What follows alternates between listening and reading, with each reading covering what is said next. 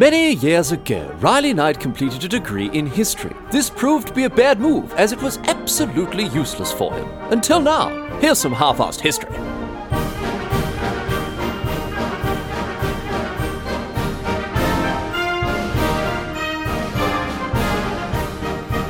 What's going on, mate? Great to have you along for some more half-assed history. This week on the agenda, going to be having a chat about Leonardo da Vinci, the the archetypical Renaissance man. This bloke was a painter, an inventor, an engineer, draftsman, just a general all-round genius, really.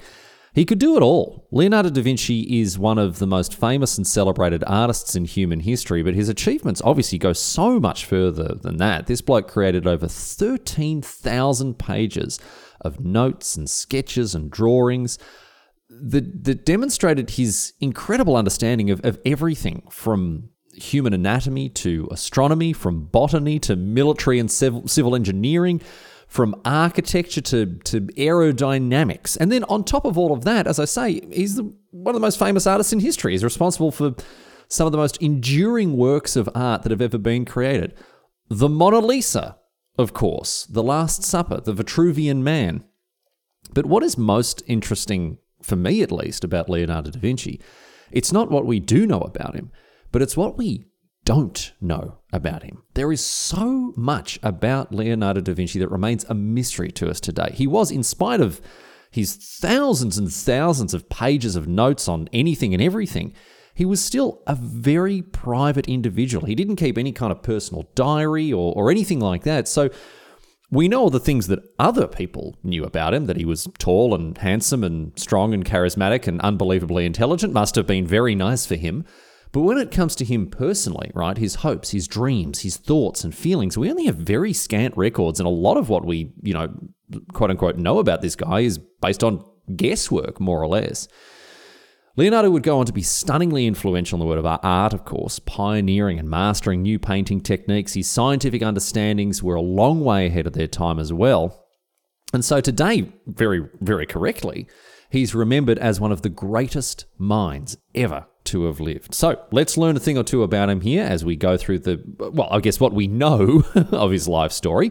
We'll talk about where he went, what he did, and of course, the famous works that he finished along the way, and quite inter- interestingly, also the works that he didn't finish. And there were more than a few, let me tell you that. Anyway, here we go. Let's get stuck in the story of Leonardo da Vinci. Let's go to it now. Off we go. We're going all the way back here. We're going all the way back to the 15th of April, 1452, to Italy, of course, to a town called, well, actually, you know what? I'm not going to call, I'm not going to tell you the name of the, the town just yet because I'll use this as an opportunity to ask you my very favorite trivia question of all time. In, a in a bygone age, I actually used to be a trivia show host. Uh, I used to work as a, you know hosting pub trivia shows uh, way way back years and years ago. And whenever I was caught in a bind and needed a question quickly, I would ask this question. It's my favorite trivia question, tri- trivia question of all time, and it's this: In which town was Leonardo da Vinci born? Right now, you, you sort of think, well, I mean, how could I possibly know that? It's, you know, I don't keep a detailed, I don't know, Rome, who knows, right? But this, the reason this question is an absolute ripper, right, is because the answer is actually contained within the question itself. And even just a little bit of thinking will let you make an educated guess. He was, of course, born in Vinci. That's what Da Vinci means. Da Vinci means from Vinci, right? So it was in Vinci back in 1452 that Leonardo da Vinci was born. He was the illegitimate son of a bloke named Ser Piero da Vinci, uh, who was a lawyer, and his mistress, a woman named Caterina. Now, after Leonardo was born, his parents both ended up marrying other people, uh, quite a few people, and when it came to his old man.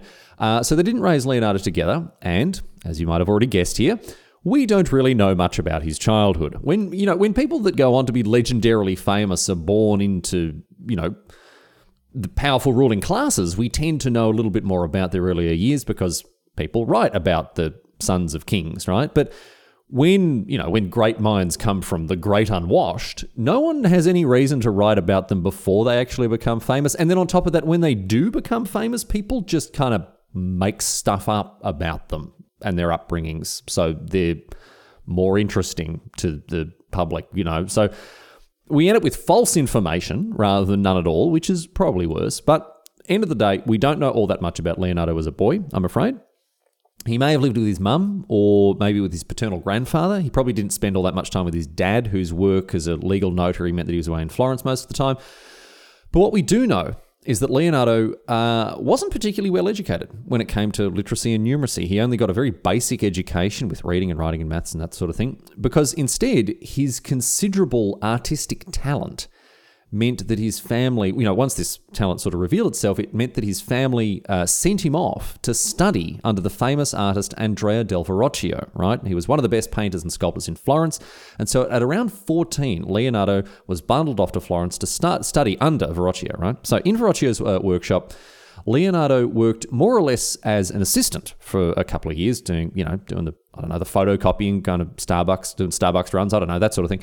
But by the age of 17, he was an apprentice. He was apprenticed to Verrocchio and began to learn the art of well, the art of, of art. I, I should, probably should have sort, thought that one through, to be honest. Anyway, he hung about with uh, some very other famous artists as well while working uh, under Verrocchio. Uh, people like Botticelli, you might have heard of him. He was heavily influenced by uh, a number of other, you know, very famous uh, uh, artists that came through Verrocchio's workshop. And these artists you know, in the midst of the Renaissance here, we're in the process of, of making many breakthroughs um, when it came to uh, artistic techniques. Things like composition, painting light and shadow, all sorts of stuff. Young Leonardo was on his way to becoming one of the most famous painters in human history. But he was learning from the people who were the best at the time as well, and who were pioneering these new techniques. Techniques that Leonardo picked up and ran with and pioneered in his own way to forever change the game when it came to the to, to visual arts. Anyway, in 1472, when Leonardo was 20 years old, he gained a guild qualification as a master. Uh, he, he was part of the Guild of St. Luke, which handled painters, a guild of painters. Sure, you think, well, that, that makes sense, right? And also doctors, weirdly. I don't know what's going. I don't know why it was painters and doctors. I mean, you know, what's a doctor going to say? Oh, sorry, I, I, I don't know what's wrong with you, but you know, while you lay there dying, I can get my colleague from the guild to paint a nice picture of you if you like. I don't know what's going on there. Anyway, Leonardo's dad offered to give him the money to start his own studio once he became established with the guild, but Leonardo actually refused. He liked working with Verrocchio so much that he stayed with him for many, many more years, even though he could have struck out on his own. But it took him a long time to actually become a fully independent artist. And in this period, while he's working under or with Verrocchio, that he created his his earliest known surviving work. I mean, look, it's 1473. He, he, you know, he's 21 years old. It's not as if he hadn't done more works before this, but this is the one that we are able to say is the oldest surviving work that is definitely uh, attributable to Leonardo, and uh, it is a sketch of the Arno Valley. It's it's I mean it's it's pretty good, fine. It, it's it's fine. It's a it's a it's a nice sketch. Not his best work, but then again, you know, all of all of my early podcasts are pretty ordinary as well, to be honest. So let's not rush to judgment. Anyway, Leonardo continued to work with Verrocchio until around 1478, so quite a number of years. Uh, and it was at this point that he finally branched out on his own in his mid 20s, with wealthy patrons commissioning work from him, work from him in his own right. And there was a very, very, very good bloody reason that he got these commissions because even in the earlier stages of, of, his career, you know, I know I'm rubbishing his portrait of the Arno Valley, but even in the early stages of his career, Leonardo had an incredible amount of skill as an artist, particularly with painting. He, I mean, I talked about these techniques that he was pioneering. He, he changed the way that painters approached their art. Uh, in, in particular, Leonardo's mastery of light and shadow set him apart from the other artists at the time and ultimately would go on to, again, as I say, influence generations of visual artists, painters, and, and, and the like uh, in the centuries to come. And, you know, the, the, the thing like it, the problem with this is it's easy to lose sight of why someone like Leonardo da Vinci is so universally lauded because you look at his paintings next to the other old paintings and I mean what's the difference? They all kind of look the same they've all got light and shadow and whatever else. But the thing is and we've talked about this in other episodes right we have a tendency to compress older historical eras into one big amorphous blob that we just talk about as the olden days. You know, like if you saw a picture of a bloke who was wearing a ruff and a small powdered wig, you might think nothing of that because, yeah, sure, right, it's just olden day fashion. But those two fashion items were separated by centuries. This would be like, I don't know, Abraham Lincoln wearing a pair of Air Jordans. And so when you put Leonardo's paintings next to someone like uh, uh, Caravaggio, right? Episode 181, get across it.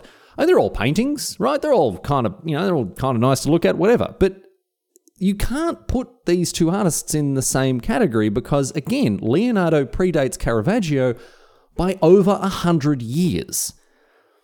What you need to do is Google 15th century art and if you do that, you'll very quickly get an idea of just how good Leonardo was compared to other painters at the time. You might look at his paintings and go, that's just an old painting. That don't impress me much. I've seen hundreds of these things. But this bloke was doing was was creating these incredible masterpieces before anyone else could, essentially, right? So don't fall into the trap of lumping Caravaggio or Rembrandt or Vermeer all together just because they're all olden day painters. Leonardo da Vinci was around before all of them, and his work speaks for himself. Instead, compare him to Botticelli, to Van Eyck. Get a sense of just how good this bloke was compared to the people that he was painting at the same time as. The techniques that he pioneered, things like sfumato, the gradual and soft transitioning from light into dark. These were the things behind Leonardo becoming one of the greatest artists in history and also paving the way, as I say, for future generations of artists who who picked up and, and, and developed his techniques even further to take art to where it is now. Anyway, this uh, mastery, I guess, that he had, this incredible skill that he had uh, with the paint and brush, this was what was behind him picking up these commissions I mentioned in the late 1470s. However, in what will become a bit of a theme with this bloke, Leonardo da Vinci, he didn't finish them. He didn't finish the first couple of commissions that he received because instead he went to work for the Duke of Milan, Ludovico Sforza, right? Leonardo wrote Sforza a letter. You can go online and read this letter. It's fascinating. It's basically a CV and a cover letter. And he told Sforza not just about how good he was with paints, but you know some of the ideas he had about weaponry, engineering, how quickly he could build bridges and cannons, and all these other things, all these other incredible ideas that he had. And Sforza, obviously interested, he was obviously interested enough here at least to have Leonardo move all the way from Florence to Milan to come and work for him. And I mean, the promises that Leonardo was making when it came to the stuff that he could achieve for the Duke, were, I mean, they were pretty out there. So this bloke obviously wanted to find out. So Leonardo moved in 1482 and uh, began what is, is, what is known as his first Milanese period. There, there, there will be a second, let me tell you that. And this lasted until 1499. It saw him produce some of his most famous works of art, ones that you'll instantly recognize. For instance, in 1485, Leonardo drew a picture of a bloke with his arms outstretched, standing inside a superimposed square and circle, and this bloke has another set of arms and legs spread out as well, demonstrating the proportions of the human body. And there's a bunch of text above and below it written in Leonardo's characteristic mirror writing. I'm talking, of course, about the Vitruvian Man. This is a drawing that was never famous in Leonardo's lifetime, interestingly, but instead became famous in the 19th century. It is one of his most recognizable works. It is a, it's become a symbol for the Renaissance, really. Um, but you might be interested to know what is going on with the text above and below it. It is essentially just an explanation of the the drawing talking about the proportions of the human body, as I mentioned. Um, I, have got a, a, a, transcription of one of the things here. He, he wrote, The length of the outspread arms is equal to the height of a man. From the hairline to the bottom of the chin is one tenth of the height of a man. From below the chin to the top of the head is one eighth of the height of a man, and so on. So he was just explaining the proportions that are sort of set out in, in the picture of the Vitruvian man. Um, but you'd have a hard time reading it. Let me tell you that. It is, I mean, and not just because I'm guessing you don't speak 15th century Italian, it's also written backwards in mirror writing, as I say. Leonardo wrote his personal notes in mirror writing. While we're not 100% sure why he did this, it is actually true. It, you know, it's one of those sort of uh, little factoids that you sometimes hear and think, oh, is it actually the case? But yes, it was true. He did write in mirror writing. And we don't know why. Some argue that he did it to disguise his secret secret thoughts and ideas to make sure that people couldn't read them at a glance. It's obviously never been conclusively proven. Um, another reason potentially could have been as simple as the fact that he wrote with his left hand. Um, he he may be ambidextrous. Again, we're not sure, but he definitely wrote with his left hand.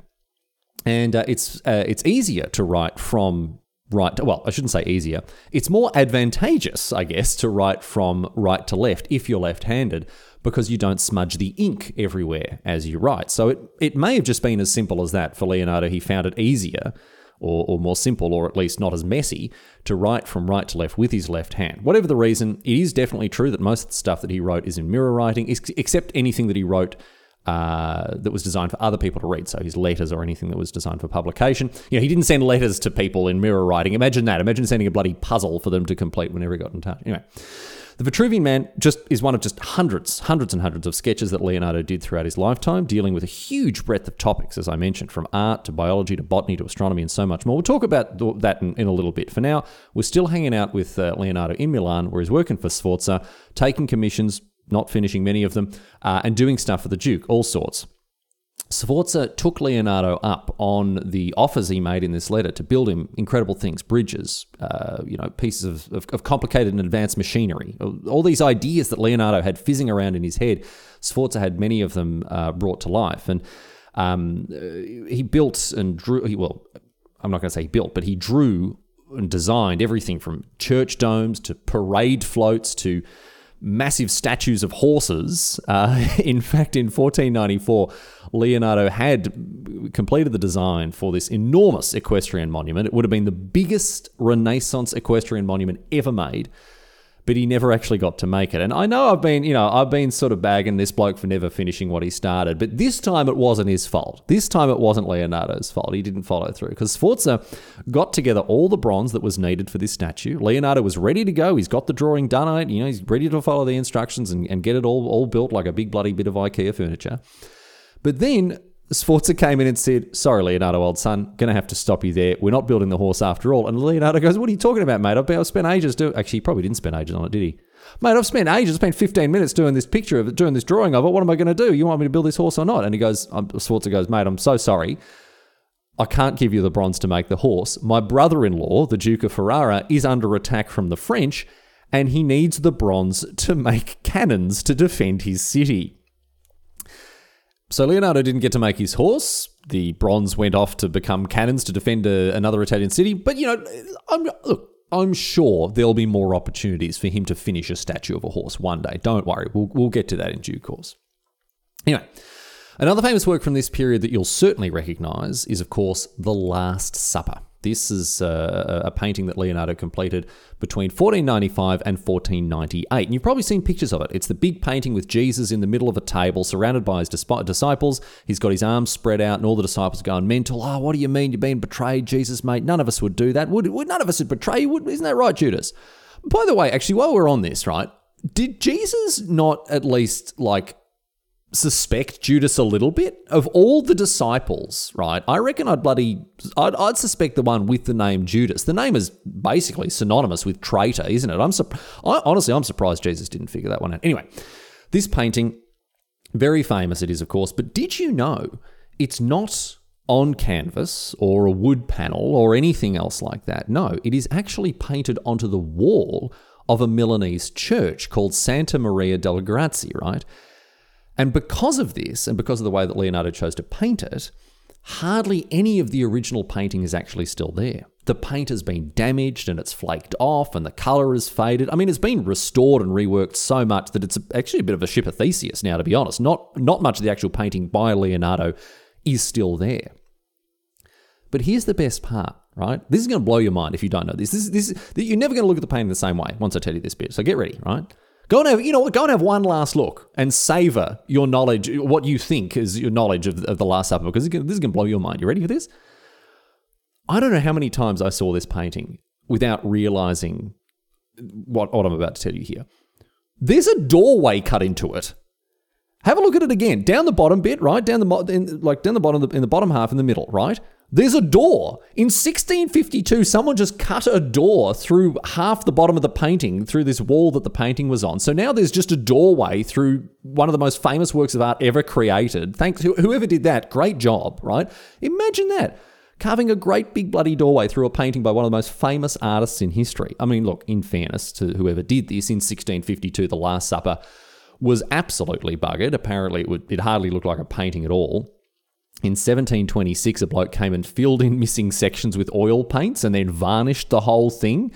Uh, and then in 1770, another bloke stripped all of that off because he thought he'd ruined it uh, and repainted over most of Leonardo's work. I can fix it. I can do better than Leonardo da Vinci, he says to himself. But it only got worse from there because then in 1796, right, it was vandalized by French invaders before, uh, we're not, we're nowhere, nowhere near finished. Before, eight, in 1821, an expert, I hope you can you can hear the inverted commas when I say that word, an expert on removing frescoes from walls so as to preserve them. He came to Santa Maria delle Grazie and he said, "Listen, mate, I can fix this. Don't worry about that. I can get that fresco off of that wall and we can preserve it like it like it deserves to be. No dramas whatsoever." And he managed to very badly badly damage the work before realizing that it wasn't a fresco. What the bloody hell, mate? Anyway, as we move into the 20th century, the, the, the Second World War, the church was actually bombed uh, by the Allies, and the painting had to be protected with this. It was sandbagged. There was a, a special structure built around it to protect it. And then finally, right in the late 20th century, the painting was restored once and for all, except plenty of art historians absolutely hate it and agree it doesn't look anything like Leonardo's original. So, I mean, yeah. I mean, look, it definitely isn't. He didn't design it, so a doorway would be halfway through the damn thing. Bit hard to work around that, isn't it? Anyway.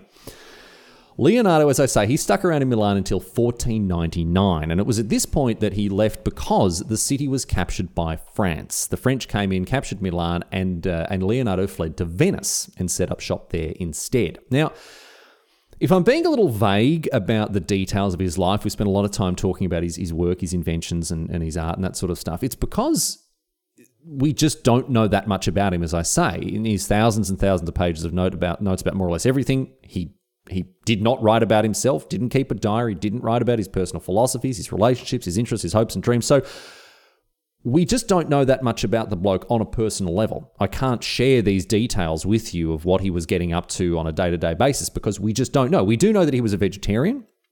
He loved animals and nature. We know that he seemed to be interested in just about everything, being relentlessly inquisitive and curious and driven to find out how things work. But he didn't seem to have the longest attention span, as I've mentioned. He started plenty of projects that he never finished, and he was always ready to move on to the next, the next one, regardless of how the previous one was going. We also now know from the accounts of others that knew him in his lifetime that he was, as I said, very handsome, very strong. Apparently, he could bend iron in his bare hands, which sounds absolutely ridiculous. And also, for the time, he was quite tall, although by today's standards, he would be he'd actually be quite short. He was around 170 centimeters tall. But on top of being really, really good looking, he was also just, uh, he was also apparently really funny and charming. So this bloke just has it all. He's hot, he's tall, he's strong, he's charismatic, extremely intelligent, and then also a, an absurdly gifted artist to boot. Unbelievable. One thing that there is a lot of speculation on, talked about how, how we tend to guess when it comes to a lot of Leonardo's personal life. One, one thing that is, has been the subject of, of endless speculation throughout history is, of course, his sexuality. People love to speculate on this sort of thing, generally speaking, and with Leonardo da Vinci, it's no exception. There is a general consensus that he was gay. He doesn't seem to have had too much of an interest in sex generally, but there are clues that he was indeed homosexual. He never married or had kids, which is, you know, certainly not a, a, an ironclad guarantee of that sort of thing, but he did get in legal trouble a few times with, uh, with accusations of sodomy. And he, he had a bit of a predilection for drawing and painting erotic pictures of men. But look, none of that is conclusive, and uh, I mean, certainly we'll never know for sure. But interestingly, there is one rare personal note written by Leonardo that uh, that may shed some light on uh, on this area of his life because he wrote. the act of procreation and anything that has any relation to it is so disgusting that human beings would soon die out if there were no pretty faces and sensuous dispositions. So that certainly offers at least a little bit of illumination on his thoughts and feelings when it came to hopping into bed with a woman. Uh, and certainly, again, none of this is conclusive, but certainly you can know. I, I leave it. I leave it to, as an exercise to the reader to make up their own mind about this sort of thing. Anyway. Venice, sorry, we got sidetracked. Venice, he heads there after leaving Milan in 1499 and he found work as a military engineer, of all things, rather than an artist. You probably heard about how he sketched things like tanks and helicopters, and I mean, this is all true for the most part. He designed wondrous contraptions that were centuries ahead of their time. Um, he designed water cooled cannons, other gunpowder weapons as well, horse driven vehicles that whirled scythe blades around, and, and even a rudimentary diving suit to be worn to sneak up on a ship underwater and try to sink it sneakily like that. Now, look, you know, not many of these designs were hugely successful. They were so far ahead of their time that they would have been enormously expensive and impractical to build, but people have attempted to build them these days in the modern era based on his drawings and have had some measure of success. You know, the mixed results. The diving suit kind of worked, right? But the the the tank didn't. Um, uh, but look, these military engineering projects just the just the tip of the iceberg. Leonardo sketched out plans from for everything from bridges to lens grinding machines. Uh, to devices to test the strength of wire, hydraulic con- contraptions to, to pump water, and of course, very famously, human powered flying machines. Leonardo really seemed to have had a, a, real thing for trying to fly. He, he studied the flight of birds, attempting to figure out how he could make it happen with humans. His helicopter was an absolute non starter because uh, uh, attempts to, to, to, recreate his drawings ended up with a, a, a, machine, a device where, you know, in a helicopter, like the, the, the rotor blades spin one way and the bit that you get into, the vehicle part, sort of stays stationary and, and doesn't move. Well, in Leonardo's helicopter, the blades spin one way and the vehicle part spins the other, which is not ideal. Uh, not ideal, uh, being in you know a vehicle that's rotating the opposite direction of the rotor above it. Um, but he did design a glider and a parachute that you know probably would work. All, although you know you probably need a bit more than probably when you're trying to fly, really, don't you? But look, all of this just goes to show how advanced his intelligence was, that he could grapple with topics from hydraulics to centripetal force to, to aerodynamics.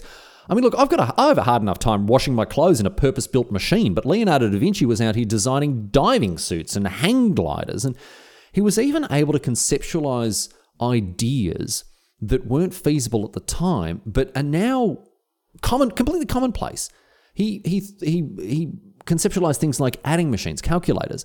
Uh, solar power, right, was something that Leonardo thought we would be able to harness, even though obviously, you know, it wasn't feasible in his time and ultimately didn't come about because of the ideas he had. I mean, it's, it's tragic, really, to think that the world just wasn't ready for this bloke's genius. His ideas, his concepts, his inventions, his designs, they're all so far ahead of their time. They weren't published in a timely manner as well uh, after his death. And so, so much of what Leonardo invented or designed never really influenced the march of scientific progress. He, he just jumped too far ahead in the tech tree. Anyway, sorry, Venice. I, we got sidetracked again. Venice, right, yeah. He worked there as a military engineer. He was tasked with designing ways to defend the waterborne city from naval attack. And he did this for, you know, quite a short time comparatively. He didn't stick around for long. He was back in Florence within a couple of years. And it was there he continued to work as a military engineer, but this time for the Borgias, right?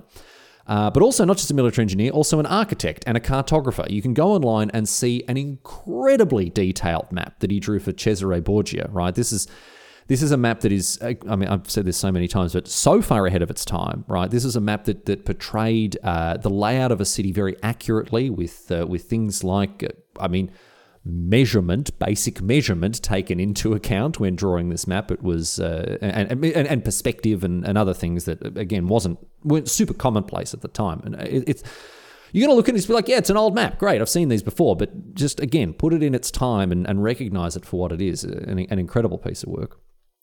But uh, he didn't stick around working for the Borgias for too long. He left their service in 1503 and returned to the Guild of St. Luke. And it was there in 1503 that he began a new painting, a portrait of a young woman. Perhaps you've heard of it.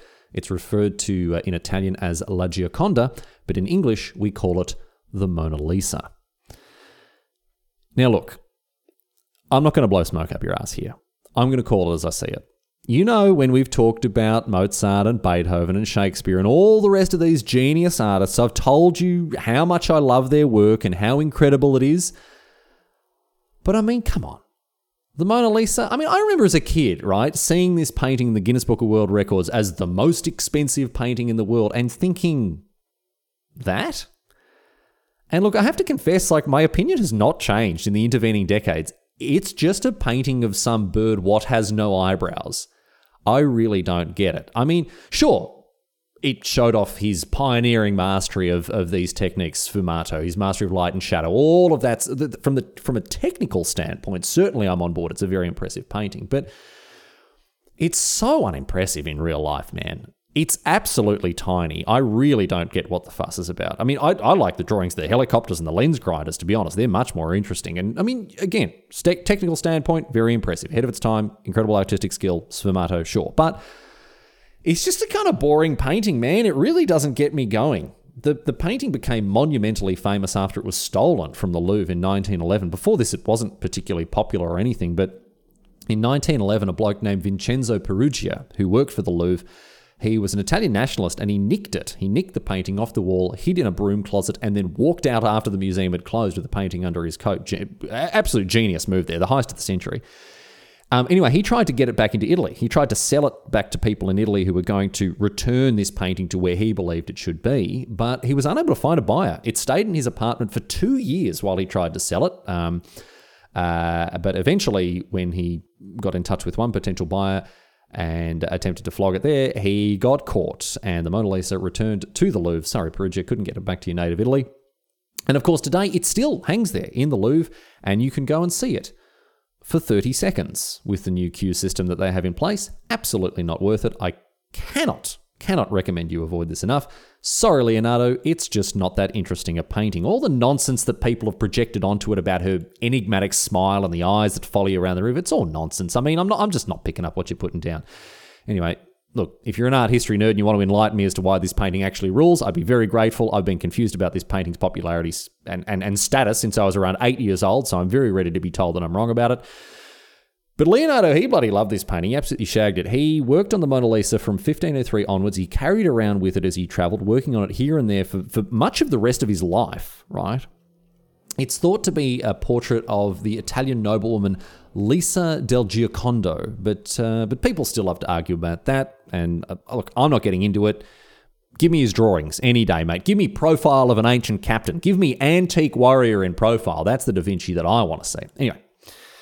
In 1506, the French governor of Milan summoned Leonardo back to Milan from Florence, commissioning him to work on more works of art. Um, now, this meant that, well, it not only meant that Leonardo left unfinished projects back in Florence as he was summoned to, to Milan, but also led him to start new projects in Milan that he also never finished. The governor commissioned, oh, mate, you're not going to, you're never going to guess what the governor commissioned. The governor commissioned another equestrian statue. And Leonardo this time got as far as a wax model before going on to never finish the real thing. But no worries, he settled back into life in Milan, did all right for himself. He took on he took on commissions, he took on students, he lived comfortably enough it seems.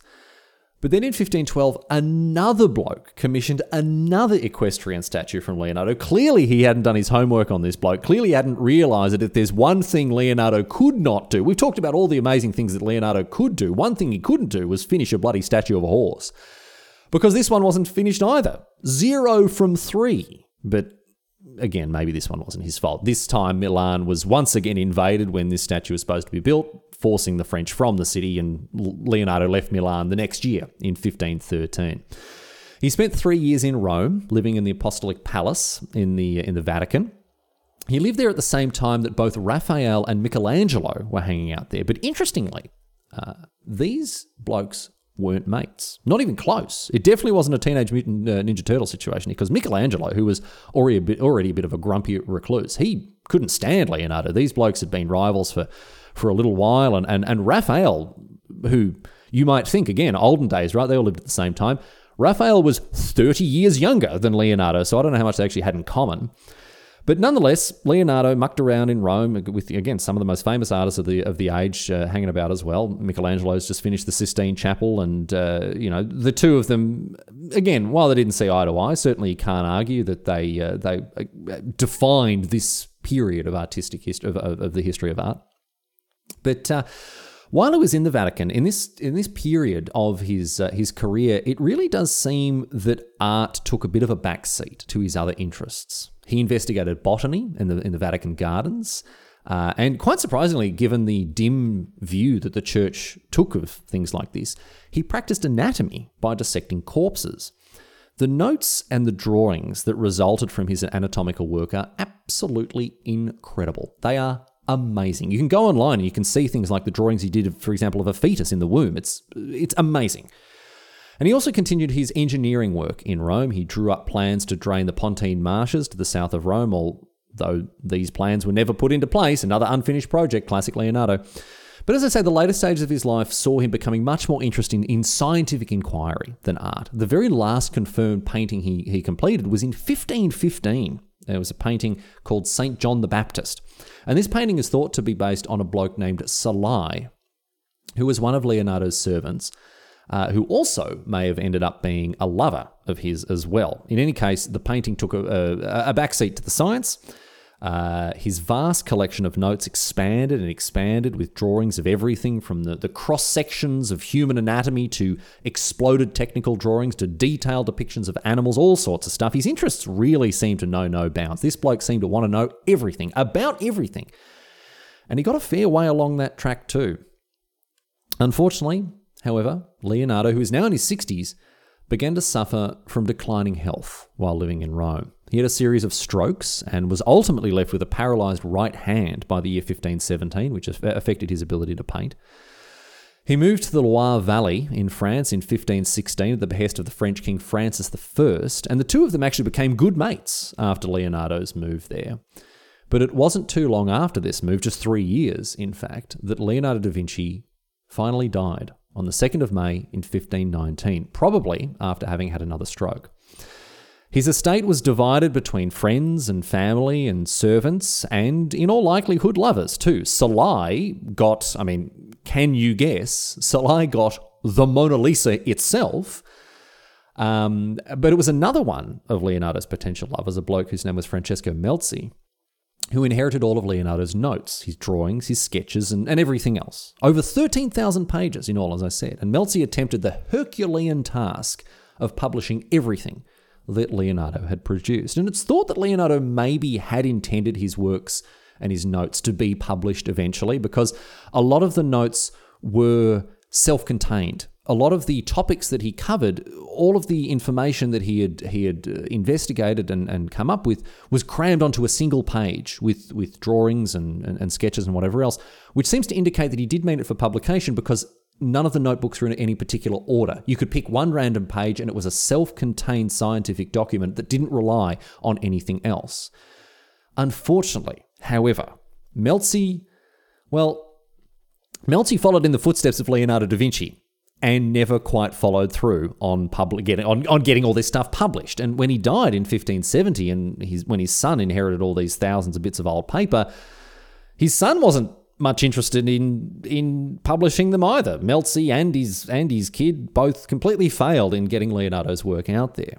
And instead, Melzi's son gave a lot of this stuff away. He gave a lot of these, uh, the, the, notebooks and the, the, sketches and the drawings and, and everything else. He gave a lot of them away, and they slowly but surely were dispersed around Europe and then ultimately the world. And today, there are small collections of Leonardo's notes in museums and, and galleries around the world, but it's it's a tragedy to think about how many of these pages have simply been lost to history. I mean, it's wonderful that we can go to museums and galleries and see some of the incredible work that this amazing man did in his lifetime 500 years ago, but when you think about how many of these pieces of paper with these incredible, insightful, amazing revelations written and drawn all over them, you think about how many of them have just disappeared and been lost forever. It is it really is a tragedy.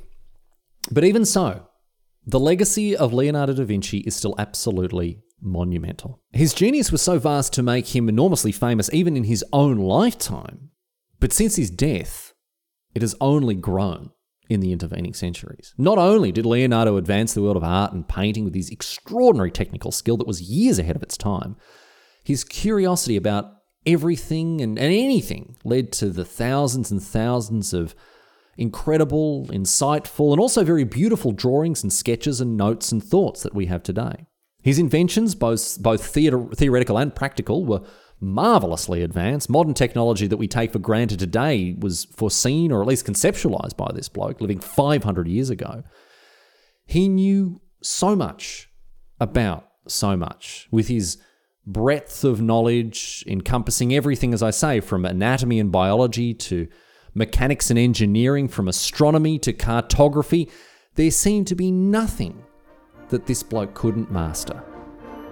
Except, I suppose, finishing his projects.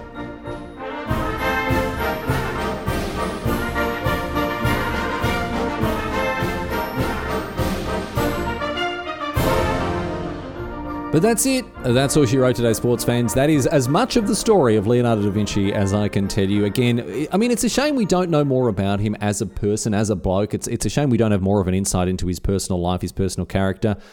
But I tell you what, his works speak for themselves. And even if I'm not the biggest fan of a work like the Mona Lisa, I can still appreciate and recognize its place. It's a very important place in history, in the history of, of art and culture and. Uh, and and the way and again the way that it reflects the the influence that Leonardo da Vinci has had on, on our on our civilization, on our species. You know, he was he was an incredible bloke. Anyway. I do hope you've enjoyed this episode of Half Ass History. Another one coming your way next week, of course. Looking forward to your company then. In the meantime, leaving you with all the boring housekeeping stuff here. Halfasshistory.net. Use the contact form to get in touch. And if you want to suggest an episode idea, please do. Again, we are focusing on broader uh, scale stuff. We're talking about bigger picture uh, you know, very famous people and events and ideas and, and all that sort of stuff uh, at the moment, rather than getting very granular on the, uh, you know, the, the, the, rather more specific topics that we've covered in the past. So if you've got an idea, please do get in touch again. And if you want to support the show, the best ways to do it, of course, you can either go on the merch shop, you can go and buy some merch for yourself there. Uh, the link can be found at halfasshistory.net or Patreon, patreon.com slash halfasshistory. A couple of new patrons this week. Thank you so much for signing up. Wonderful to have you along. Thank you to everyone who is supporting the show week in and week out and gaining access to things like uh, uncut episodes and the show notes and all that sort of stuff. By the way, um, I, I, have I've said this in the past. I'll say it again. Uh, it's been pointed out to me a couple of times that the show notes are very useful study guides for people who are looking and ex- looking for an accessible entry point into any of the topics that we've covered. Um, I have notes available for I don't know how far back it goes, a long, long way back. And if you are a patron and you want show notes for an episode where the notes aren't available on the patron website, just just let me know and I'll send them to you. No worries at all. Anyway, patreon.com slash half history. Huge thanks to all the people uh, on, on Patreon supporting me week in and week out. Couldn't do it without you. Anyway, that's it for this week. See you back here next week for more half-ass history. Until then, leaving you with a question posed on Reddit. Of course, Redditor Total War Strategist asks, How was Leonardo da Vinci so smart if he was just an art major.